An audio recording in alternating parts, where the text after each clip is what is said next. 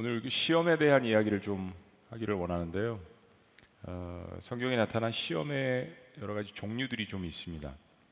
그 첫 번째는 이제 사탄의 유혹이라고 할 수 있죠. 이거를 한국말 성경에서 어, 유혹이라고 번역하지 않고 시험이라고 이렇게 했는데 어, 이 성경의 원어 단어가 때로는 그냥 한 가지가 두 가지의 의미로 쓰여질 때도 있거든요.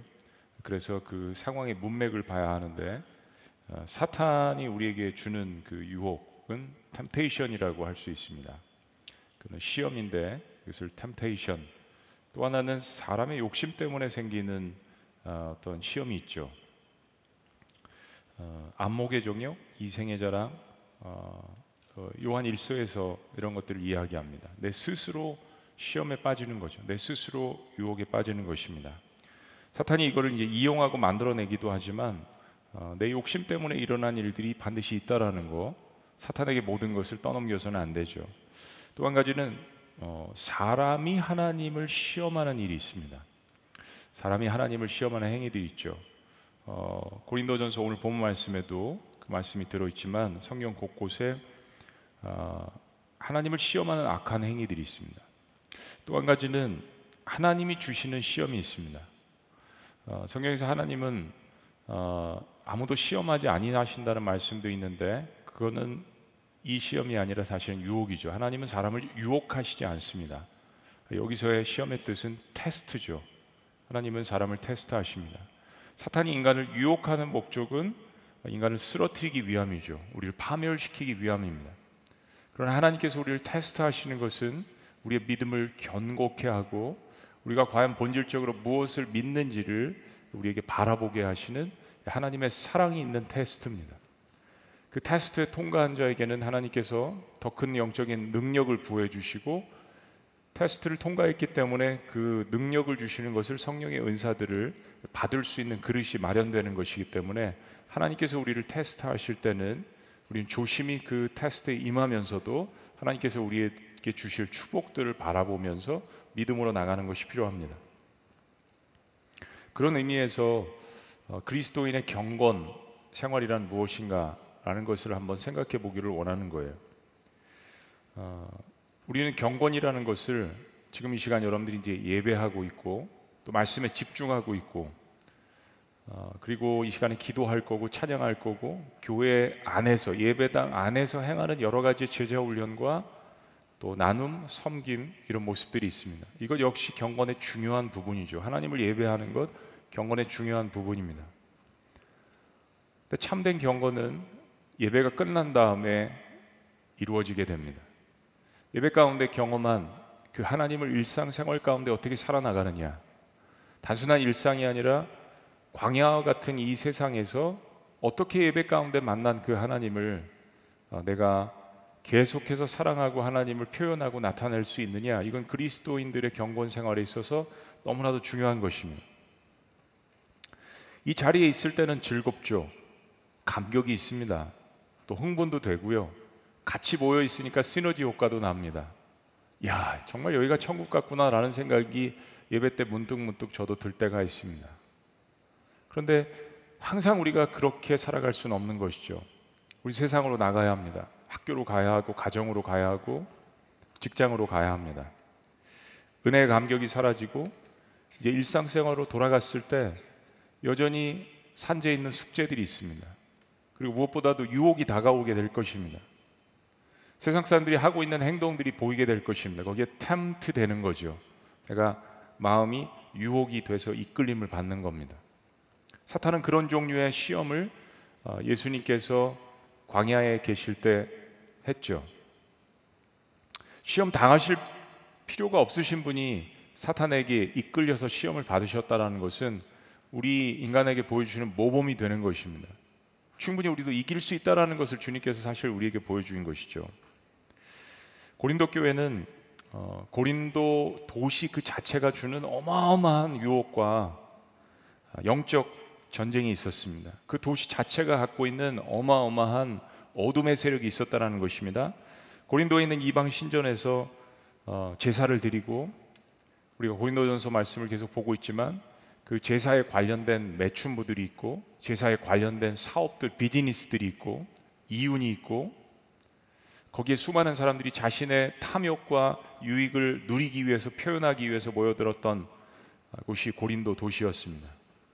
이 한복판에서 교회를 세웠으니 그리스도인들이 예배당이 오면 즐겁고 좋지만 이 세상 밖으로 나갔을 때 얼마나 많은 그 유혹들과 어려움들이 있었을까요?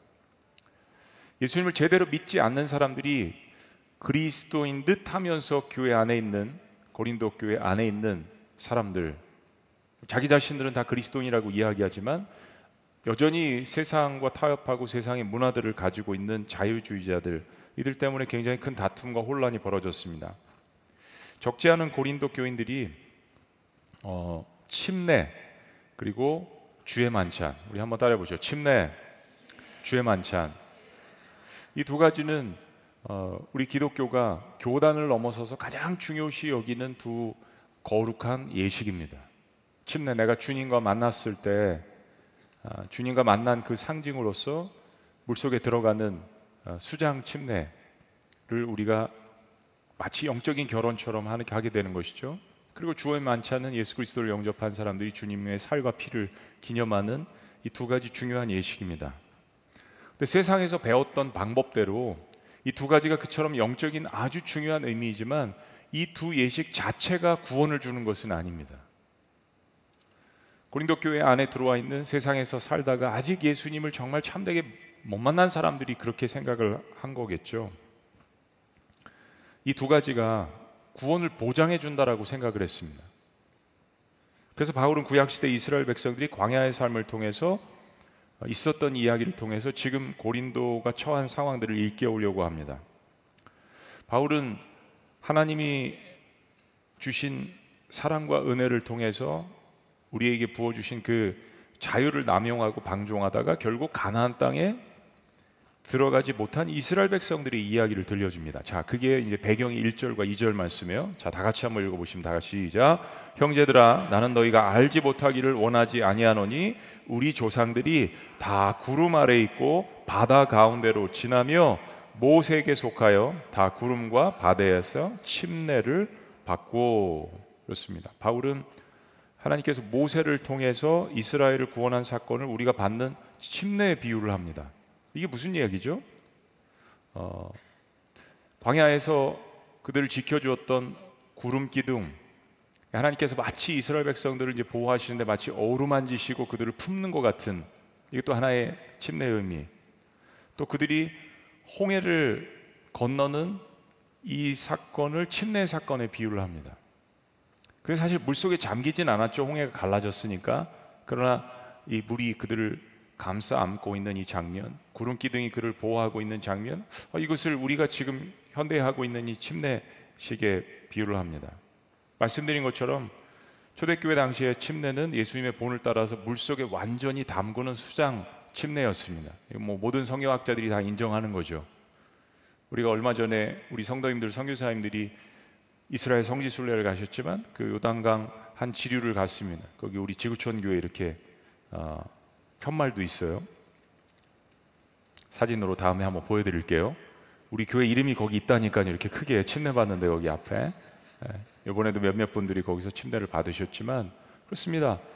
로마서 6장 말씀에 물 속에 들어가서 주님과 함께 장사 지내고 우리의 죄가 죽고 옛 사람이 죽고 물에서 올라와서 다시 사는 주님과 다시 사는 그 부활을 뜻하는 거. 뭐 침례 이외에 어떤 것이 그런 의미를 주겠어요? 근데 어쨌든 어, 지금 그런 방식으로 구약의 홍해를 건너는 이스라엘 백성들을 하나님께서 보호하시고 침례를 주셨다라는 그 의미를 이야기를 합니다. 또 광야에서 그들이 먹은 만나와 그들이 마신 반석에서 나오는 물과 반석을 예수님의 상징을 합니다. 자, 3절 말씀 다 같이 시작. 다 같은 신령한 식물을 먹으며 미리 답을 말씀드렸지만 이거는 주의 만찬에서 하는 주님의 살을 상징하는 것입니다. 4절 다 같은 신령한 음료를 마셨으며 이것은 주의 만찬에서 하는 예수님의 피를 우리가 상징해서 마시는 걸 뜻합니다. 4절은 이렇게 이야기합니다. 이는 다가 시작 이는 그들을 따르는 신령한 반석으로부터 마셨음에 그 반석은 곧 그리스도시냐 그 반석이 영적으로 예수님을 상징한다는 거죠. 뭐 어, 내려오는 만나마다 반석마다 예수님께서 실제 나타나시고 거기 따라 다니셨다는 그런 말씀이 아니고요. 이 사건들 속에서 구약의 백성들이 그들의 진정한 구원자로 오실 메시아를 상징적으로 바라볼 수 있도록 하나님께서 은혜를 주셨다라는 것입니다. 그렇습니다. 사실 이 모든 출애굽기 사건과 만나와 메추라기 이 반석의 사건, 구름 기둥, 홍해의 사건은 구원이 온전히 하나님의 은혜라는 것을 지금 이야기하는 것입니다. 어느 하나 사실 내가 창출해낸 것이 아니죠. 우리는 어, 기도하면서 하나님 앞에 간구할 수 있습니다. 나는 배가 고파요. 먹을 걸 주세요. 만나를 내려주시기도 하고 하나님 고기 먹은 지가 오래됐는데요. 메추라기를 보내주시기도 하고 하나님 너무 더워요. 구름 기둥으로 보호하시기도 하고 하나님 뒤에서 지금 이집트의 군사들이 병거를 타고 창을 들고 쫓아오는데 앞에는 홍해가 있습니다. 우리는 이 홍해를 건널 수 없어요. 어찌합니까? 하나님께서 홍해를 갈라주시잖아요. 그러나 이 모든 것들을 창출하고 기적을 만드시는 것은 우리가 아니라 우리의 간절한 기도가 숨어 있기는 하지만 그러나 이 모든 것을 이루어 주시고 응답하시는 분은 하나님이라는 사실 그게 은혜죠. 구원은 하나님께서 우리에게 부어 주시는 선물입니다. 그런데 문제는 이 구원이란 은혜를 우리가 체험하고 크게 볼 때는 구원은 이제 한 번이죠. 우리 평생 가운데 한 번입니다. 그 구원의 은혜를 체험한 것을 더불어서 우리는 구원의 은혜 감격 때문에 예배를 지금 하고 있는 거죠. 근데 그런 구원의 큰 은혜 그리고 우리가 강력한 예배 임재를 체험한 이후에 일상으로 돌아갔을 때 우리의 삶이 문제입니다. 사실 이스라엘 백성들이 그 거대한 홍해를 가르고 홍해가 갈라지고 그 한복판에 뭐 20m든 30m든 홍해 밑바닥에 들어갔을 때는 불평하지 않았을 거예요. 그때 기적을 체험하고 있으니까요. 구름 기둥이 나타났을 때는 불평하지 않았을 겁니다. 불 기둥이 나타났을 때는 그 하나님의 엄청난 능력 때문에 그 영광에 압도되어서 불평을 못했을 거예요. 근데 만나가 매일매일 내려서 밥처럼 먹더니 나중에는 싫다고 불평을 한 적은 있죠. 고기를 실컷 먹다가 또 불평을 한 적은 있죠.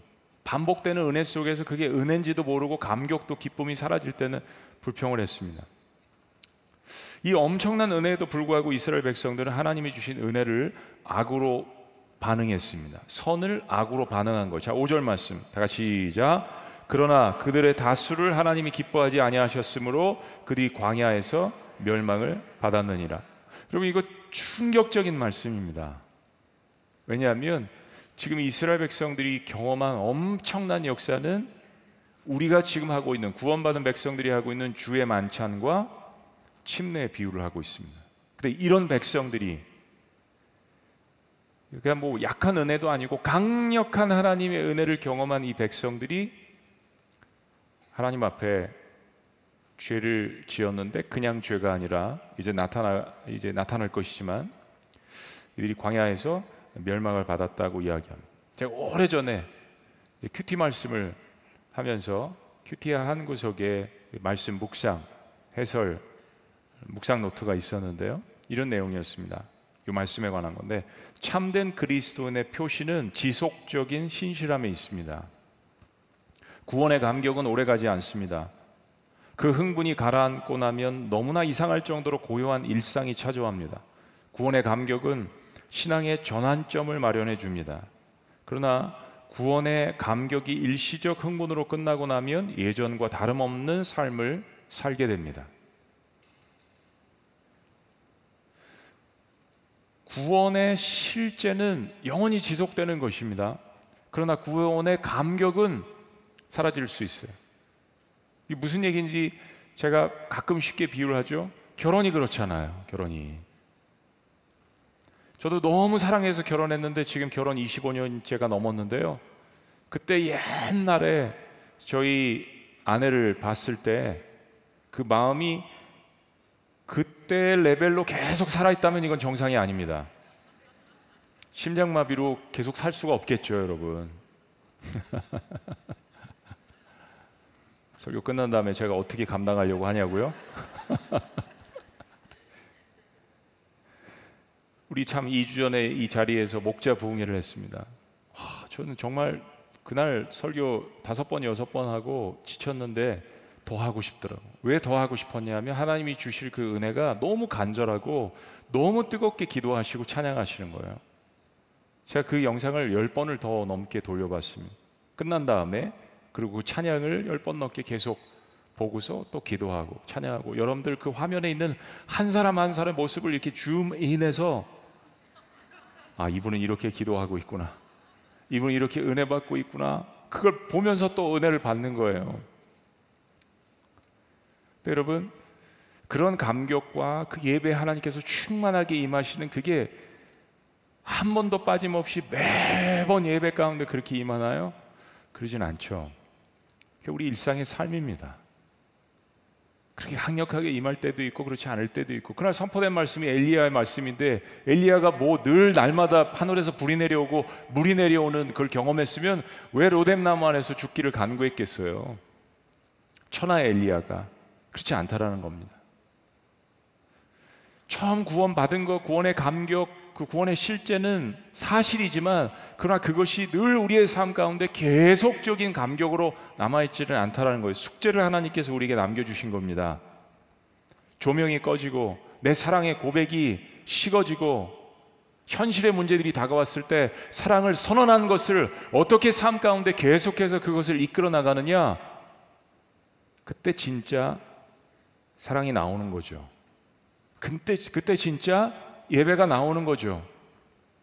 이 세상의 수많은 유혹과 테스트와 또 내 마음 안에 여전히 존재하는 이 욕심과 탕욕의 이 문제들 가운데 이 경쟁하는 이 세상의 한복판에서 거기서도 나는 하나님을 과연 다니엘처럼 예배할 수 있는가?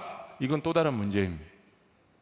예배당 안에서는 그렇게 마음껏 표현을 했지만 정말 직장에서, 정말 가정에서, 정말 학교에서, 정말 세상 사람과 더불어서 그 안에서 그리스도인답게 살아가는 거 이게 진짜 살아있는 예배일 수 있다라는 것을 이야기하는 것입니다. 이스라엘 백성들은 자신들이 하나님의 선택받은 백성이라는 사실 앞에 구원이 당연하다라는 교만감을 가졌습니다. 그 결과로 그들은 가나안에 들어가지 못하고 광야에서 멸망했다라고 이야기하는 거예요. 고린도 교인들이 침례를 받고 주의 만찬에 참여하면서 그것이 구원받은 증거고 보증 수표인 것처럼 방자하게 행동한 것입니다. 이거는 사랑을 사랑되게 하는 것이 아니죠. 침례와 주의 만찬이 가장 거룩한 예식임에도 불구하고 그 예식 자체가 천국으로 가는 티켓을 마련해 주지는 않습니다. 내가 실제로 예수님을 만나야 그 주의 만찬이 의미가 있는 것이고 내가 실제로 예수님을 인격적으로 만나고 사랑해야 침례가 결혼식이 사랑해야 성립이 되는 것처럼 똑같은 것 아니겠습니까? 바울은 지금 이 이야기를 하는 목적을 이렇게 밝힙니다. 자, 6절 말씀 다 같이 시작. 이러한 일은 우리의 본보기가 되어 우리로 하여금 그들이 악을 즐겨 한 것 같이 즐겨 하는 자가 되지 않게 하려 함이니 그렇습니다. 그런 과거를 답습하지 말라고 강력하게 권고합니다. 성경에는 좋은 이야기들도 있지만 실패한 사람들의 이야기를 통해서 우리에게 본보기를 주죠. 그렇게 하지 말라라는 것입니다. 그걸 답습하지 말라는 이야기예요. 그게 본보기와 거울이 되게 하라라고 이야기합니다. 자, 바울이 성경이 이스라엘 백성들의 멸망의 이유를 구체적으로 설명합니다. 도대체 무엇 때문에 멸망을 했을까요? 구체적으로 그 첫째는 우리 지난 시간에 수르바벨 설교 학교에서 마지막 설교하면서 이야기했는데 기정, 기억나세요? 이스라엘 백성들 수백 년의 그 역사 천년의 역사 가운데 그들이 멸망한 원인이 뭐라 그랬죠? 대단하십니다. 대단해요. 대단해. 지난주 설교 제목도 기억이 안 나는데 설교 안에 있는 내용이 기억나다니 역시 금요 니에메 기도에 참여하시면 대단하신 거예요. 우상숭배였습니다. 첫째 멸망의 이유는 우상숭배의 문제였습니다. 7절 말씀. 다 같이 읽습니다. 시작. 그들 가운데 어떤 사람들과 같이 너희는 우상 숭배하는 자가 되지 말라. 기록된 바 백성이 앉아서 먹고 마시며 일어나서 뛰노다함과 같으니라. 아, 이게 뭐죠? 뭐 먹고 마시고 축제하고 이게 뭐가 문제죠?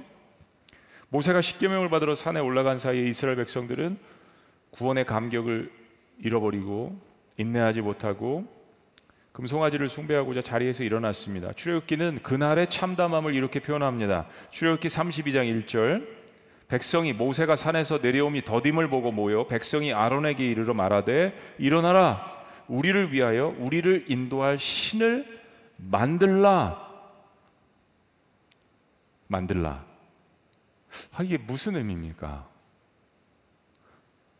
그럼 이제까지 인도하신 하나님은 뭐예요?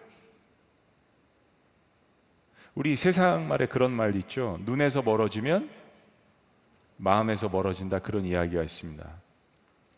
아니 겨우 겨우 지금 모세가 10일, 20일, 30일 모세가 없으면 하나님을 못 만나는 건가요? 그동안 경험하고 보았던 광야에서 인도하신 홍해를 가르신 그 하나님을 잊어버리고 감격을 잊어버리고 인격적인 만남을 잃어버리고 신을 만들어 내라고 모세의 형인 아론에게 사실 이건 이제 협박이죠. 우리를 위하여 인도할 신을 만들라. 이 모세 곧 우리를 애굽 땅에서 인도하는 사람은 어찌 되었는지 알지 못함이니라.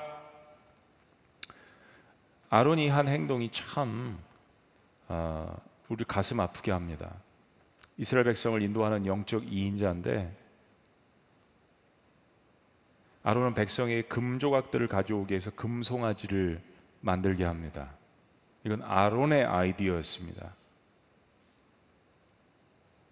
그리고 그 금송아지가 이집트를 탈출하게 한 여호와 하나님이라고 말하고 거기에 경배, 경배하겠습니다. 출애굽기 32장 6절 다 같이요.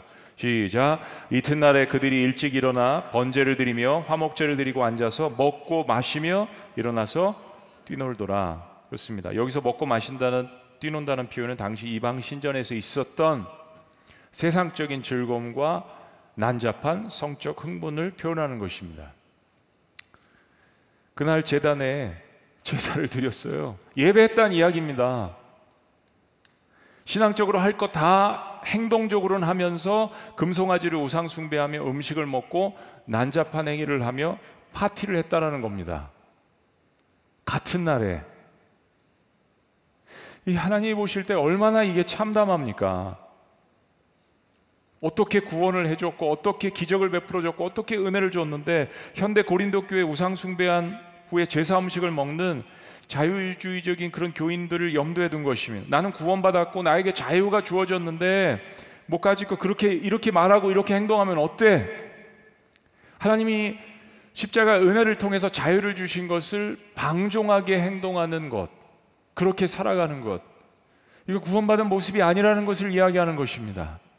여러분 오늘날 우리 교회 안에 그런 모습들이 있지는 않는지요? 혹은 내 안에 그런 모습들이 있지는 않는지요? 정말 구원이 그런 것입니까? 또 하나는 육적인 간음입니다. 자, 8절 말씀. 자, 시작. 그들 중에 어떤 사람들이 음행하다가 하루에 2만 3천 명이 죽었나니 우리는 그들과 같이 음행하지 말자. 민수기 25장에 있는 말씀입니다. 시딤에서 모함 여인들과 더불어서 간음하고 우상 제물을 먹었던 그 사건으로 말미암아 2만 3천 명이 그 자리에서 즉사했습니다. 너무 참담한 일이죠. 여러분, 영적 간음은 영적 우상 숭배는 육적 간음과 우상 숭배와 깊은 관련이 있습니다. 고대에 있었던 제사들이 다 그랬습니다. 성경은 본보기의 책입니다. 다 죽어야 마땅하지만 다 죽는 것은 아닌 것. 이스라엘 백성들이 출애굽한 백성들은 300만에 가까웠잖아요. 그들을 다 멸하시지 않는 것도 하나님의 은혜죠. 자, 두 번째 멸망의 이유가 뭘까요? 두 번째 멸망의 이유가 바로 하나님을 시험하는 것이었습니다. 하나님을 시험하는 것. 구절 말씀. 그들 가운데 어떤 사람들이 주를 시험하다가 뱀에게 멸망하였나니 우리는 그들과 같이 시험하지 말자. 음식 때문에 불평하며 하나님을 시험했습니다. 광야의 불뱀에게 물렸습니다. 또 한 번 하나님의 은혜가 임해서 장대의 노스로 만든 뱀이 높이 들렸어도 이거 쳐다보면 산다. 예수님을 상징하는 장대에 높이 달린 자신들을 물은 그것을 상징하는 그 뱀을 거기에 달았죠. 저거 쳐다보면 산다. 그럼에도 불구하고 이를 악물고 고통 속에 있으면서도 뱀에게 물려서 독사에게 물려서 독이 올라왔음에도 불구하고 그 장대를 쳐다보지 않았습니다. 인간이 이렇습니다. 너무 악해요. 그렇죠? 너무 마음 가운데 악에 받쳐 있습니다. 하나님을 시험한 겁니다. 하나님의 능력을, 하나님의 사랑을, 하나님의 은혜를. 시편 78편 18절은 이렇게 이야기합니다. 그들이 그들의 탐욕대로 뭐라고요? 탐욕대로 음식을 구하 그들의 심중에 하나님을 시험하였을 때 여전히 광야에서도 우리를 만나 주시는 하나님 만나와 메추라기와 불기둥과 구름기둥과 홍해를 가르시고 반석에서 물을 내시고 제사를 받아주시고 때마다 응답하시고 전쟁에 승리하게 하시고 그런데 불구하고 하나님을 시험합니다. 또 해봐. 또 보여봐. 내가 이렇게 힘드니까 빨리 나타나봐. 그러니까 이제까지 인도하신 하나님은 뒤로 하고 우리에게 신을 보여라, 만들어내라 라고 아론에게 이야기하지 않습니까? 참 완악하죠, 마음이.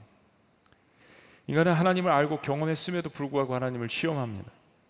우리는 믿음 가운데 하나님이 살아계신지를 시험할 때가 있습니다. 자, 이건 구분하셔야 돼요. 말라기서는 하나님께서 축복하실지에 대해서 시험하라고 했습니다. 말라기서 영어표 들으면 test me 나를 시험해 보라고 했습니다. 사실 그건 이제 11조에 관한 말씀인데 내가 너를 축복하는지 안 하는지 내가 이 약속의 말씀을 줄 테니까 이걸 붙들고 한번 시험을 해봐. 그런 행위를 이 말씀을 붙들고 하란 의미에서의 테스트죠. 하나님 자체를 테스트하는 게 아니라 우리 하나님을 의심을 할 때가 있습니다. 질문할 때가 있죠. 지난주에 말씀처럼 우리 하나님 앞에 항변하는 선지자들의 그 모습들도 봅니다. 하박국 선지자의 모습도 봅니다. 요나 선지자의 모습도 봅니다. 엘리야 선지자의 모습도 봅니다. 근데 하나님께서 그 부분에 관해서는 특별히 뭐라고 그렇게 하시진 않아요. 왜냐하면 하나님과 대화하고 하나님을 깊이 알아가는 과정 가운데 있기 때문입니다. 문제는 뭐냐면 탐욕으로 구하는 자신의 욕망을 위해서 하나님을 도구로서 시험하는 것을 이야기하는 것입니다. 목적이 다르죠. 바알 신도 나를 축복하고 이스라엘 하나님도 나를 축복하고 내가 중심이지 하나님을 사랑하고 예배하는 마음은 안전에도 없는 것 하나님을 시험하는 것입니다. 오늘 우리가 예배드리는 목적, 우리가 신앙생활하는 목적, 그 목적의 중심이 하나님이어야 한다라는 것을 말씀해 주시는 것이죠. 자, 세 번째 멸망의 원인은 원망과 불평의 삶이었습니다. 원망과 불평의 삶. 자, 10절 말씀.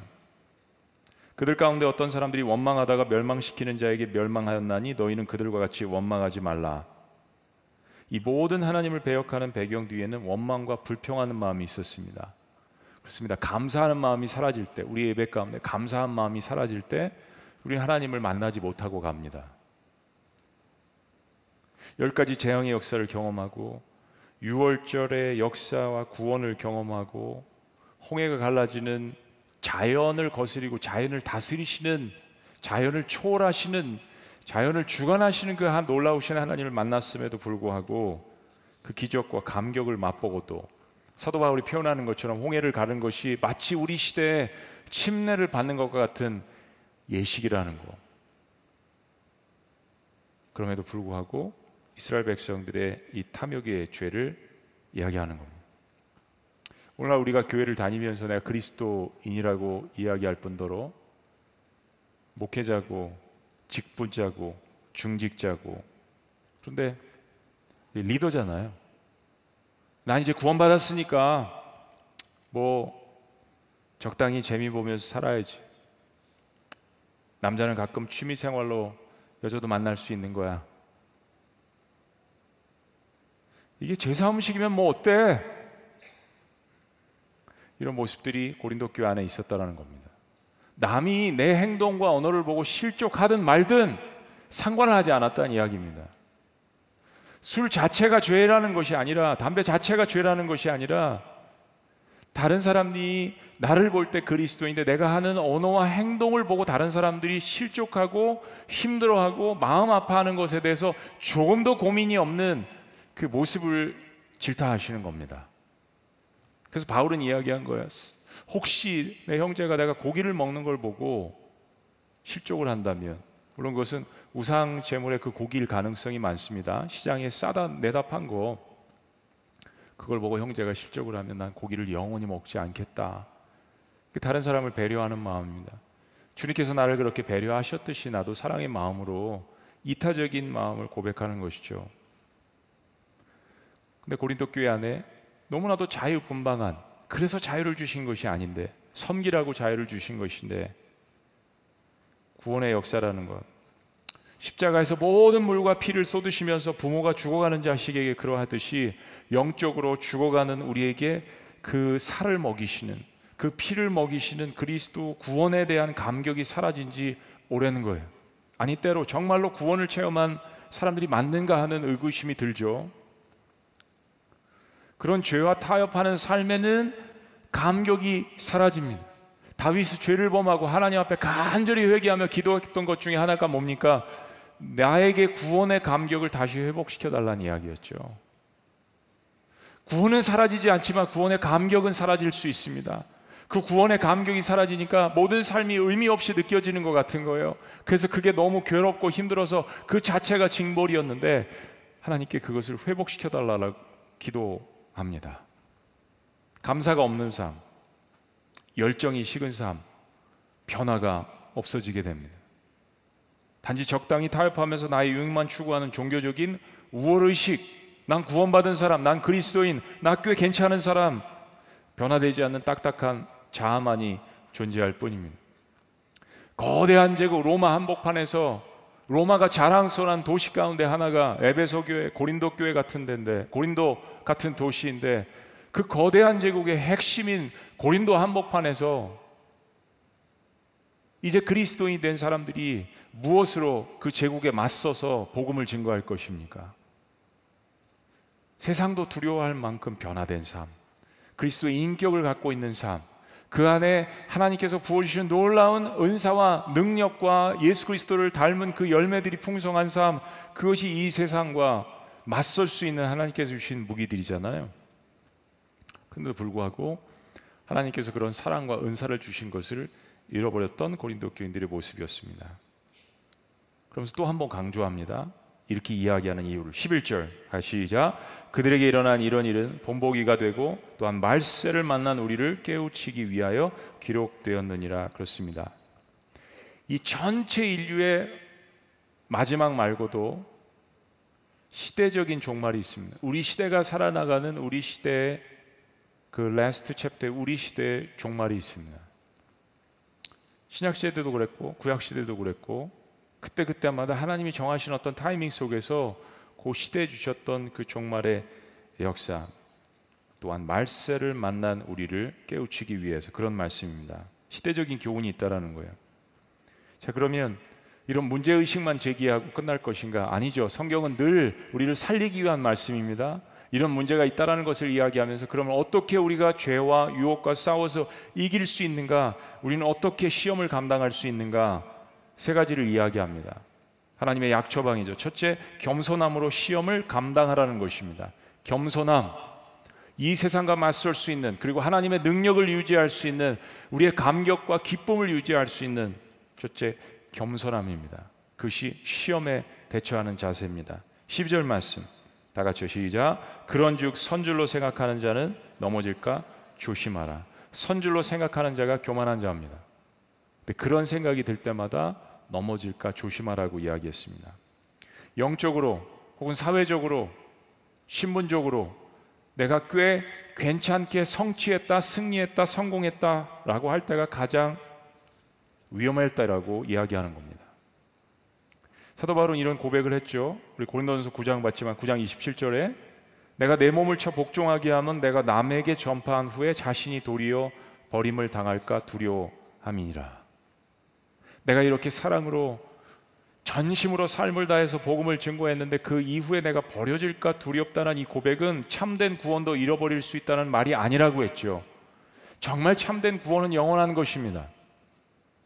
정말 하나님의 은혜를 받은 자로서 겸손하게 사실은 그 은혜를 은혜되게 살게 하려는 바울의 신앙의 고백이죠. 때문에 우리는 늘 능력을 체험하고 섬김을 감당한 후에 승리를 경험한 후에 이 고백이 필요합니다. 하나님 저는 무익한 종입니다.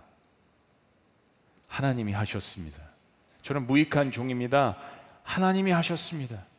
그리고 자랑하고 싶은 것이 있으면 그리스도 안에서 자랑하라고 그 비결도 이야기하지 않습니까? 우리가 뭐 어떻게 이야기하면서 내가 하나도 드러나지 않을 수 있을까요? 그냥 이야기하는 자체가 내가 존재하는 건 존재한다는 건데 하나님이 다 아시죠. 그러나 우리가 귀엽게 자랑할 수 있잖아요. 어떻게 해요? 그리스도 안에서 자랑하라는 것입니다. 제가 이렇게 하고요. 이것도 하고 그랬는데요. 하나님께서 다 부어 주신 겁니다. 그것도 마음의 진심 가운데 주님 저는 무익한 종입니다. 하나님께서 하셨습니다. 모든 것을 행한 후에 하나님께 영광을 돌리란 이야기죠. 그리스도의 보혈의 능력이 이 일을 가능하게 하셨습니다. 라는 이 한마디 그 순간에 그 승리의 순간에 어치브먼트 그것을 성취한 그 순간에 하나님이 기다리고 계신다는 겁니다. 너의 삶의 주인이 누구인지 사람들 앞에 이야기하라고 그 순간을 기다리시는 거예요. 그래서 하나님께서 때로 우리에게 그런 큰 승리를 주십니다. 그런 업적을 주시는 거예요. 그리고 하나님이 기다리시는 거예요. 그때 하나님의 영광을 갈취하지 않고 하나님 앞에 그것을 돌려드리는 것. 그러면 그 사람이 더 빛나지 않겠습니까? 그건 세상도 알고 교회도 알고 하나님도 알고 나도 아는 것입니다. 이것만큼 우리를 죄에서 이기게 하고 수많은 유혹과 시험 앞에서 승리하게 하는 방법이 없습니다. 우리의 겸손함은 하나님을 미소 짓게 만듭니다. 따라하십니다. 우리의 겸손함은 하나님을 미소 짓게 만듭니다. 그렇습니다. 둘째, 어떻게 시험과 유혹을 이겨낼 수 있을까요? 감당할 만한 시험을 주시는 하나님을 신뢰하라는 것입니다. 감당할 만한 시험을 주시는 하나님을 신뢰하라. 13절 말씀 유명한 말씀이죠. 우리 어, 어린 친구들도 있지만은 이 말씀 많이 암송하는 말씀입니다. 근데 이 말씀이 이 배경 가운데 탄생한 겁니다. 13절 사람이 감당할 시험 밖에는 너희에게 당한 것이 일어난 것이 없나니 오직 하나님은 미쁘사 너희가 감당하지 못할 시험을 허락하지 아니하시고 굉장히 중요한 말씀입니다. 우리는 버거울 때가 있습니다. 현실과 우리가 당면한 그 문제들 때문에 버거울 때가 있습니다. 여러분 이거 잘 깊이 조금만 생각해 보세요. 그게 버겁지 않으면 하나님을 의지하시겠어요? 안 하죠. 그게 버겁기 때문에 하나님을 의지하는 겁니다. 그게 힘들고 버겁지 않으면 나를 의지하게 되죠. 내가 붙들 수 있는 가능의 수가 있기 때문에 하나님을 찾아가지 않습니다. 그게 바로 고난도 나에게 유익이 된다는 이야기입니다. 어떻게 버겁지 않은 시험이 있을 수가 있겠습니까? 어떻게 힘들지 않은 고난이 있을 수 있겠어요? 사랑이 감당할 시험밖에는 너에게 당한 것이 없나니 버겁지 않다는 이야기가 아니라 하나님은 미쁘사 너희가 감당하지 못할 시험당을 허락하지 아니하시고 아 어떤 하나님의 주권적인 뜻에서 그게 나의 죄의 문제로 일어난 것이건 나의 욕심의 문제로 잉태된 것이건 하나님께서 나를 테스트 하시려고 주신 것이건 사탄의 유혹이건 어떤 문제건 하나님은 하나님께서 하나님의 백성들에게 피할 길을 주신다라는 이 하나님을 신뢰하는 것이 필요합니다. 오직 하나님 미쁘사 너희가 감당치 못할 시험 당함을 허락지 아니하시고 이 말씀에 하나님 미쁘시다고 했는데 한번 따라해 보시죠. 하나님은 미쁘십니다. 하나님 예쁘시다는 뜻이 아니고요. 이게 faithful 하나님이 충성스러우시다는 이야기입니다. 우리를 축복하시고 우리를 지켜 주시기에 하나님은 그분이 하신 말씀을 지키시는 충성스러운 분이시라는 거. 이 말씀을 주시는 그분을 인격적으로 신뢰하는 거. 하나님께서는 나에게 감당할 만한 시험을 주신다라고 약속하신 것. 그 하나님을 신뢰하는 게 중요하다는 이야기입니다. 마지막 세 번째, 피할 길을 내어 주신다는 약속을 붙들라는 것입니다.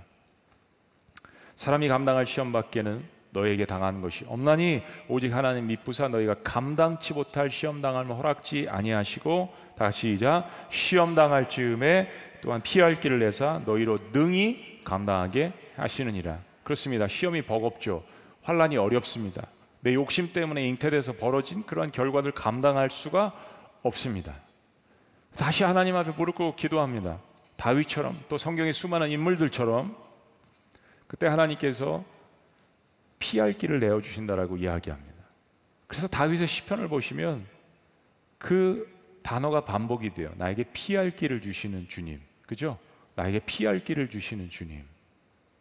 내가 육신적인 눈으로 볼 때는 피할 길이 보이지 않습니다. 사막에서 강을 낼 수가 없습니다. 큰 산아 내가 무엇이냐 스룹바벨에게 주님께서 말씀하신 것처럼 그 큰 산을 옮길 믿음과 힘과 능력도 없습니다. 더군다나 내 죄 때문에 벌어진 그 결과와 열매들 이거 어떻게 감당할 거예요? 그런 큰 산들도 평지가 되게 한다라는 스룹바벨에게 주신 이 놀라운 하나님의 말씀이 나에게도 임할 수 있도록 엎드리는 겁니다. 무릎 꿇는 거예요. 부르짖는 것입니다. 그때 피할 길을 주시는 하나님을 만나는 것. 이건 엘리야도 경험한 것입니다. 성경의 모든 인물들이 하나님 앞에 부르짖는 인물들이 경험한 것입니다. 우리가 고난이나 어려움을 당할 때 우리에게 가장 큰 문제는 하나님의 살아계심을 믿느냐 하는 실존적인 문제입니다. 여러분 철학에서 실존이라는 말 많이 들으셨죠? 이거는 실제적이고 실존적인 문제예요. 근데 유혹의 대상 앞에서도 마찬가지입니다. 우린 고난이라는 문제를 대하면서 정말 하나님이 살아계신가만 이야기하지 유혹의 문제를 닥쳤을 때도 하나님이 실존하시는 지금 내 안에 내 곁에 계시는 분이라는 사실을 생각하면 그 유혹의 문제를 어떻게 바라보겠습니까? 다른 시각으로 바라보죠. 지금 그 구절에 쓰여진 시험이라는 말의 의미가 하나님께서 주시는 테스트이건 사탄이 던져주는 탐테이션 유혹이건 우리 스스로 갖는 탐욕과 욕망이건 중요한 것은 이 모든 것에서 승리하게 하시는 분이 하나님이시라는 사실입니다. 그리고 내가 그분께서 지금 약속하신 이 말씀을 믿음으로 받아들이냐 하는 것입니다. 시험을 피할 길은 내가 아니라 하나님께서 만드시고 주십니다. 시험이 닥칠 때 그것을 피하려고 내게 능력이 있는 것처럼 대처하지 마시기 바랍니다. 홍해를 가르시는 분은 하나님이십니다. 만나를 보내시는 분도 하나님이십니다. 여리고를 무너뜨리시는 분도 하나님이십니다. 내가 할 일은 하나님을 하나님 되게 하며 하나님께 감사하며 하나님을 찬양하고 예배하는 것입니다. 우리는 잠잠히 그리고 하나님께서 일하심을 경험하시고 기대하셔야 합니다. 하나님께서 우리를 위해서 나를 위해서 싸우실 것입니다. 기도하시겠습니다.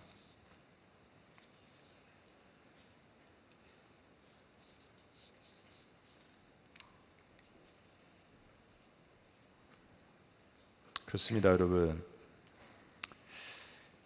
예배가 끝나고 또 예배당에서 나갈 때 정말 이 세상 한복판에서 우리가 경험하는 또 숱한 문제들, 큰 산과 같은 어려움들, 우리를 쓰러뜨리려고 하는 사탄의 템테이션 유혹들, 그리고 내 스스로 마음 가운데 갖는 sinful 죄악된 욕망들 이런 문제들에 대해서 주님께서 다 알고 계십니다.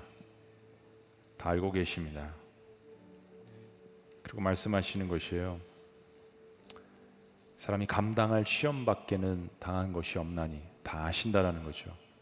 그리고 피할 길을 내어 주신다고 그랬습니다. 그리고 능히 감당할 수 있도록 이미 하나님께서 내 안에 계시고 내 밖에 계시고 앞서 가셔서 길을 만드십니다. 오늘 이 시험이라는 주제를 가지고 또 죄자, 죄라는 주제를 가지고 우리 주님 앞에 우리의 삶을 한번 뒤돌아보며 또 기도하면서 나아갔으면 좋겠습니다.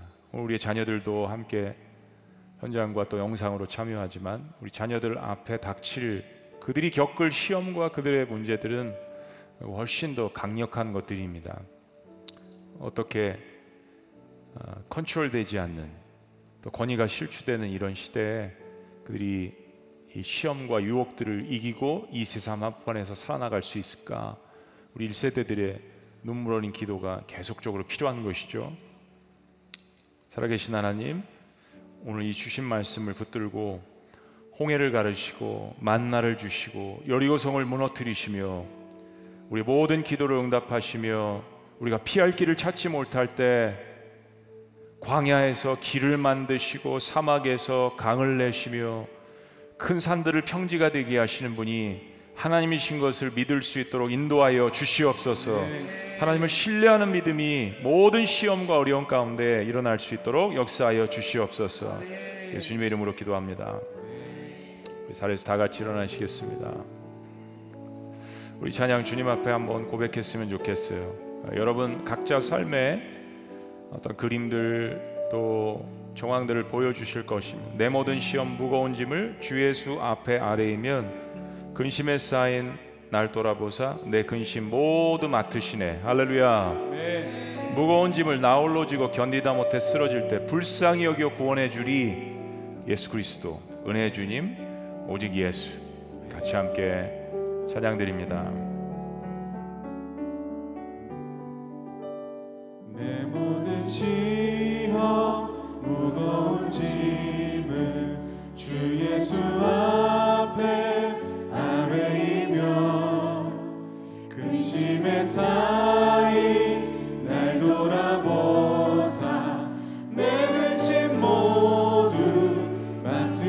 다시 한번 고백합니다. 내 모든 시험. 내 모든 시험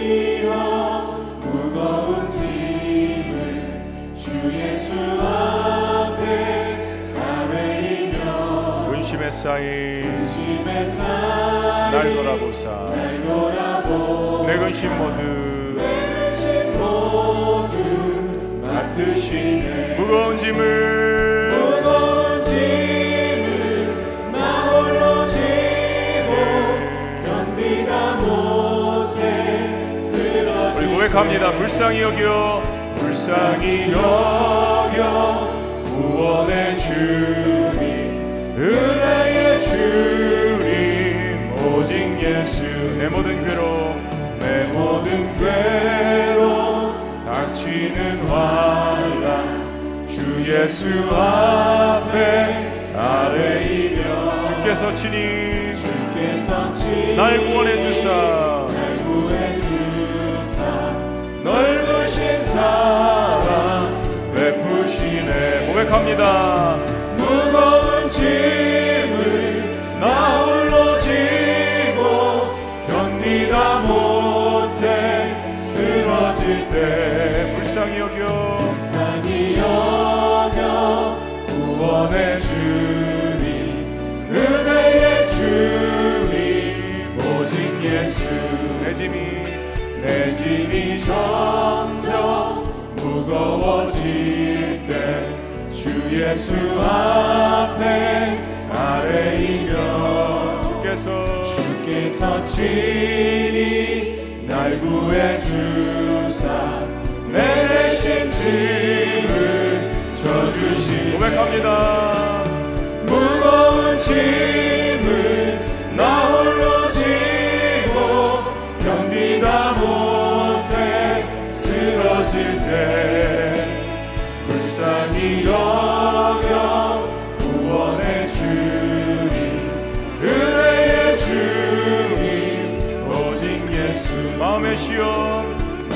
마음의 시험 무서운 죄를 주 예수 앞에 아뢰이 예수는 나의 능력. 예수는 나의 능력이 돼. 세상을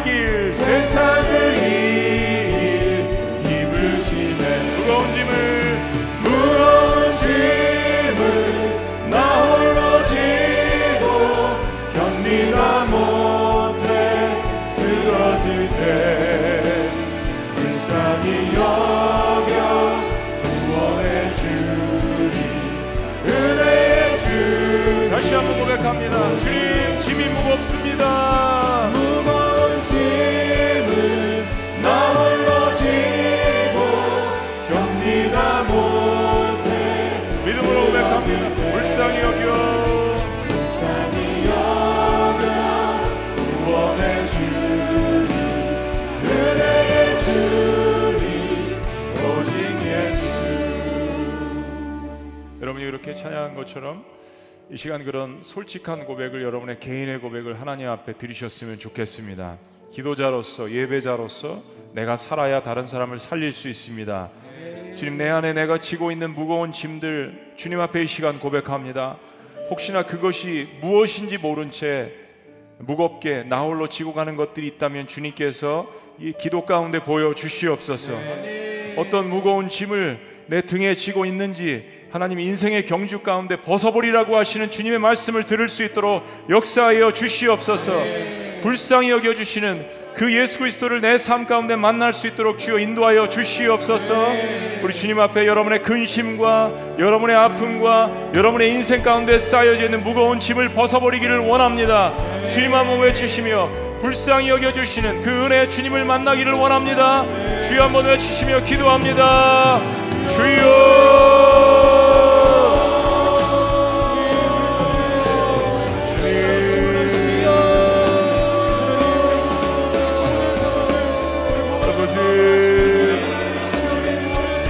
마음에 시험이 있습니까? 무서운 죄악들과 유혹들이 나의 삶 가운데 하나님 쌓여져 있습니까? 주님 예수 그리스도께서 나의 능력이 되시는 것을 기억하게 하여 주시옵소서. 주님 근심과 마음 가운데 있는 쌓여 있는 하나님 아버지 모든 하나님 아버지 어려움과 두려움들을 주님 앞에 내어보기를 원합니다. 아버지 아버지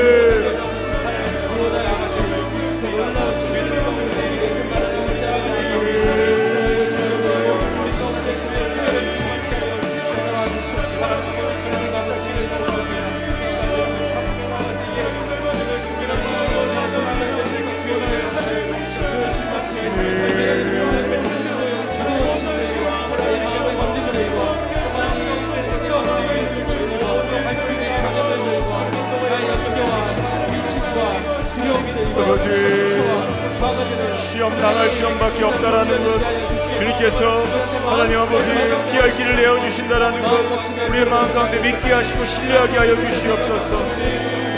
주님께서 나의 삶의 전능자라는 사실 앞에 겸손하게 구하며 나갈 수 있도록 인도하여 주시옵소서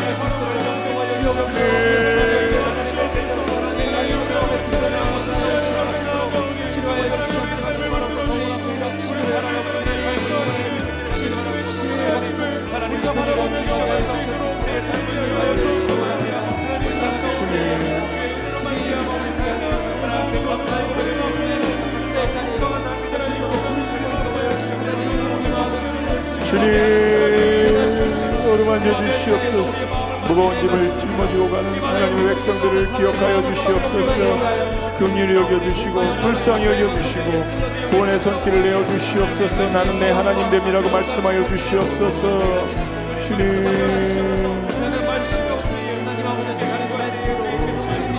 주님. 무거운 짐나 홀로 견디 가고 주님 쓰러지 아버지. 불쌍히 여겨 구원해 주님 은혜의 주님 오직 예수. 하나님 아버지 이 시간 어, 죄와 유혹의 문제뿐만이 아니라 어, 저들의 심령 가운데 무거운 짐을 지고 가는 그런 하나님의 백성들이 있다면 주님 앞에 고백하며 나아갔을 때 하나님께서 그것을 제거하여 주시옵소서. 이미 십자가에서 물과 피를 쏟으시며 모든 우리의 무거운 짐들을 지고 가신 그 주님의 모습을 보여 주시옵소서. 하나님 이 세상 가운데 믿음을 보시겠다고 하신 주님, 주님께서 말씀하신 그 약속의 말씀을 붙들고 그 약속을 주신 그 주님을 신뢰하고 우리 믿음대로 살아갈 수 있도록 주님 하나님의 백성들을 붙들어 주시옵소서. 너무 많은 유혹과 또 죄악들과 그 세상 밖이 아닌 또한 내 안에 있는 탐욕들이 존재해 있는 것을 주님 앞에 겸손하게 고백합니다. 하나님 앞에 온전하게 서는 순간이 없겠지요, 주님. 그럼에도 불구하고 그리스도 안에서 우리를 세워 주시고 너는 내 아들이야, 너는 내 딸이야라고 우리를 인쳐 주시는 것 너무나도 감사합니다.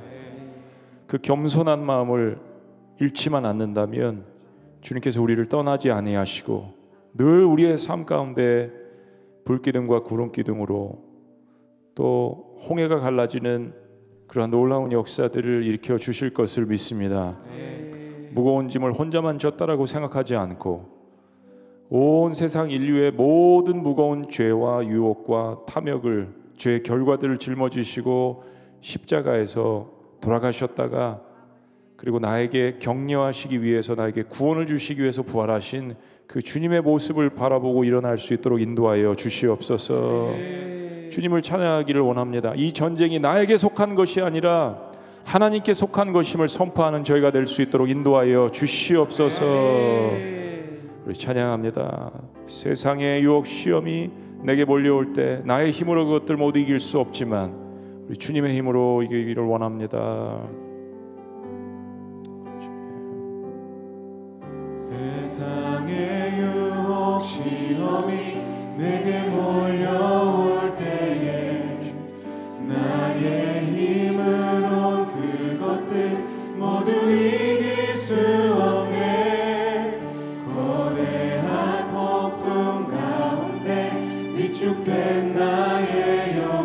고백합니다.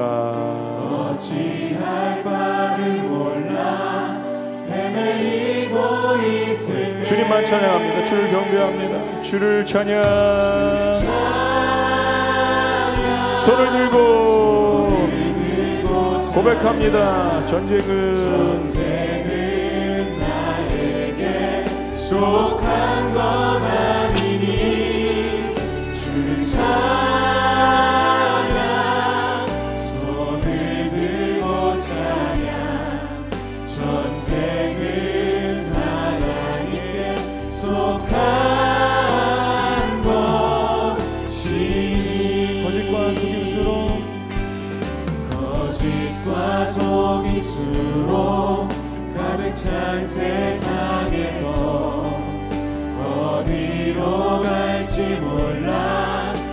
como Corinthians.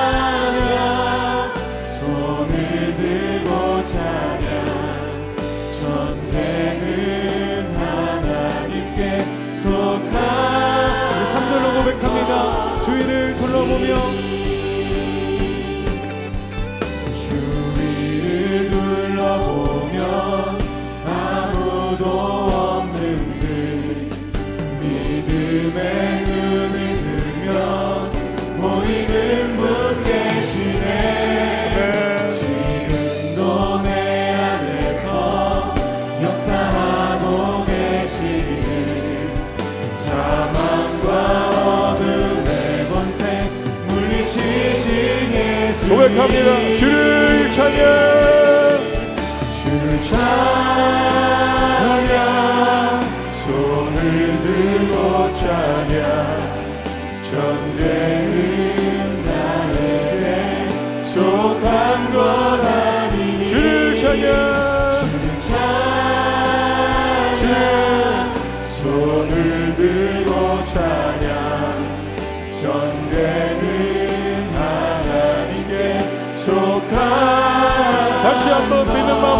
고백합니다. 주를 찬양. 주를 찬양 손을 들고 찬양 전쟁은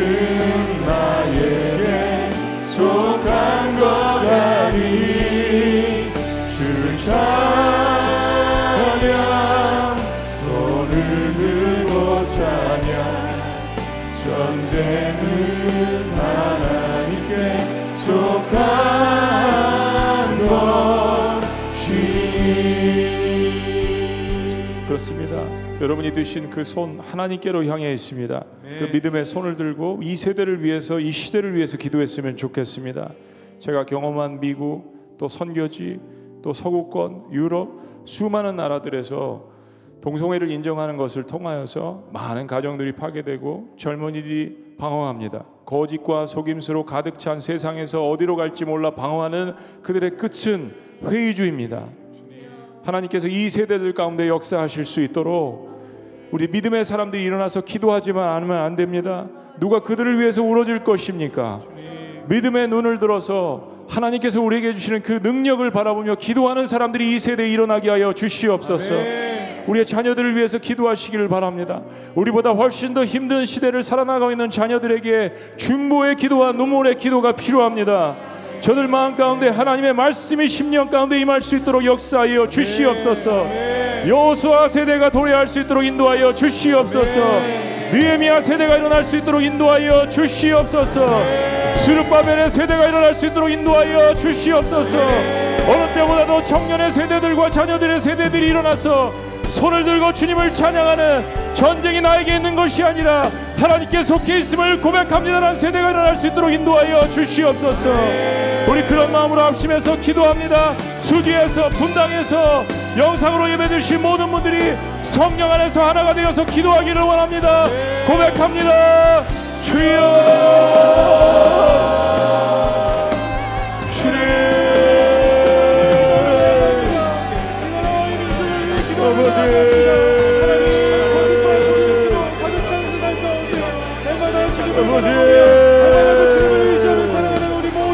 우리 약한 세대를 주여 용서하여 주시옵소서. 우리의 욕망과 하나님 우리의 탐욕을 용서하여 주시옵소서. 하나님 우리 1세대들이 하나님의 성공을 하나님 아버지 추구하기 위해서 올려놓은 하나님 아버지 그 쓰레기 더미와 같은 모든 것들을 주님 앞에서 회개하오니 아버지 우리의 속에 있는 것들이 주님 앞에 하나님 아버지 용서를 받을 수 있도록 인도하여 주시옵소서.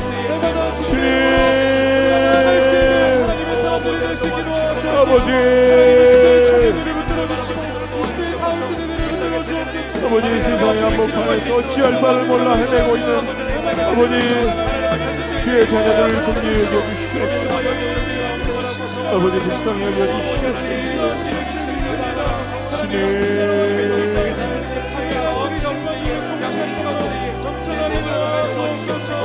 주님 거대한 폭풍 가운데 위축된 영혼들이 있어. 하나님 그들을 붙들고 계시는 주님을 바라보게 하여 주시옵소서. 실망과 좌절 가운데 있는 우리의 다음 세대들을 긍휼히 여겨 주시옵소서. 아버지 치유하여 주시옵소서. 그러한 유혹과 어려움 있는 세대들이 있다면 주여 치유하여 주시고 아버지 붙들어 주시옵소서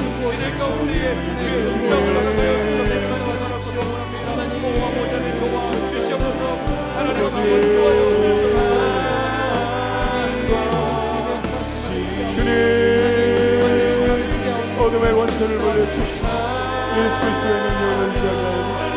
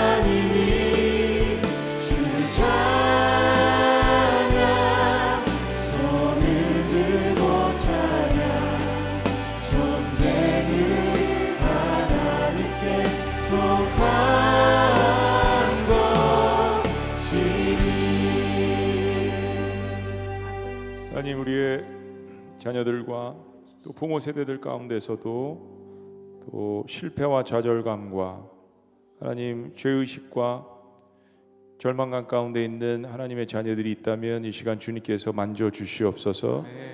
이 말씀을 듣고 있다는 자체가 아, 그들이 은혜 가운데 있다라는 것을 기억할 수 있도록 인도하여 주시옵소서. 찾아가셔서 말씀하시고 아픈 부위지만 그것을 도려내고 새 살을 돋게 하시는 그 하나님의 사랑과 은혜의 권세를 체험할 수 있도록 인도하여 주시옵소서. 혹시 우리들 가운데 그러한 유혹 가운데 있는 사람들이 있습니까? 두려워하지 않고 염려하지 않고 하나님 앞에 다가오기만 한다면 주님의 손을 붙들려고 마음 가운데 결정하기만 한다면 그 모든 것들을 용서하시고 치료하시는 사망의 어둠의 권세를 물리치시는 그 예수 그리스도의 은혜를 경험할 수 있도록 인도하여 주시옵소서. 다음 세대들을 위해서 지속적으로 기도하는 공동체가 되기를 원합니다. 매 순간 하나님 아버지 길 어기에서 혼미한 자녀들을 위하여서 밤이 맞도록 기도하는 그런 1세대가 있을 때 우리 민족과 조국이 다시 살아나기를 원합니다. 교회들마다 기도의 등불이 다시 일어날 수 있도록 인도하여 주시옵소서. 교회들마다 다시 한번 우리의 자녀들이 어, 예배하고 성경 공부하고 가정들이 온전히 이루어지며 자녀들을 낳고 하나님 앞에 드리는 그러한 놀라운 역사들이 다시 한번 일어날 수 있도록 주여 인도하여 주시옵소서. 우리의 힘이 아닌 주님께서 베풀어 주신 은혜 가운데 그런 일들을 행할 수 있도록 인도하여 주시옵소서. 청년 세대들을 주님께서 기억하시고 저들을 긍휼히 여겨 주시옵소서. 어느 때보다도 하나님 많은 또 능력과 달란트가 있는 세대입니다. 저들이 주님 앞에 헌신할 때 마지막 지상 사명을 감당할 수 있는 그러한 귀한 세대들이 될 수 있도록 인도하여 주시옵소서. 시험에서 이기고 죄에서 승리할 수 있는 비결을 주님께서 말씀해 주셨으니 이 약속의 말씀을 붙들고 신뢰하며 나가는 저들이 될 수 있도록 주님 인도하여 주시옵소서. 놀라우신 이름 능력의 이름 예수님의 이름으로 기도합니다. 우리 가족들 오신 분들은 자녀들을 위해서 기도해 주시는 시간 같고요. 또 각자 개인적인 기도들 여러분 하나님 앞에 깊숙하게 좀 드리셨으면 좋겠습니다. 하나님 앞에 드리고 싶은 기도의 제목들 하나님 앞에 드리시고 자유롭게 마치는 시간 갖도록 하겠습니다.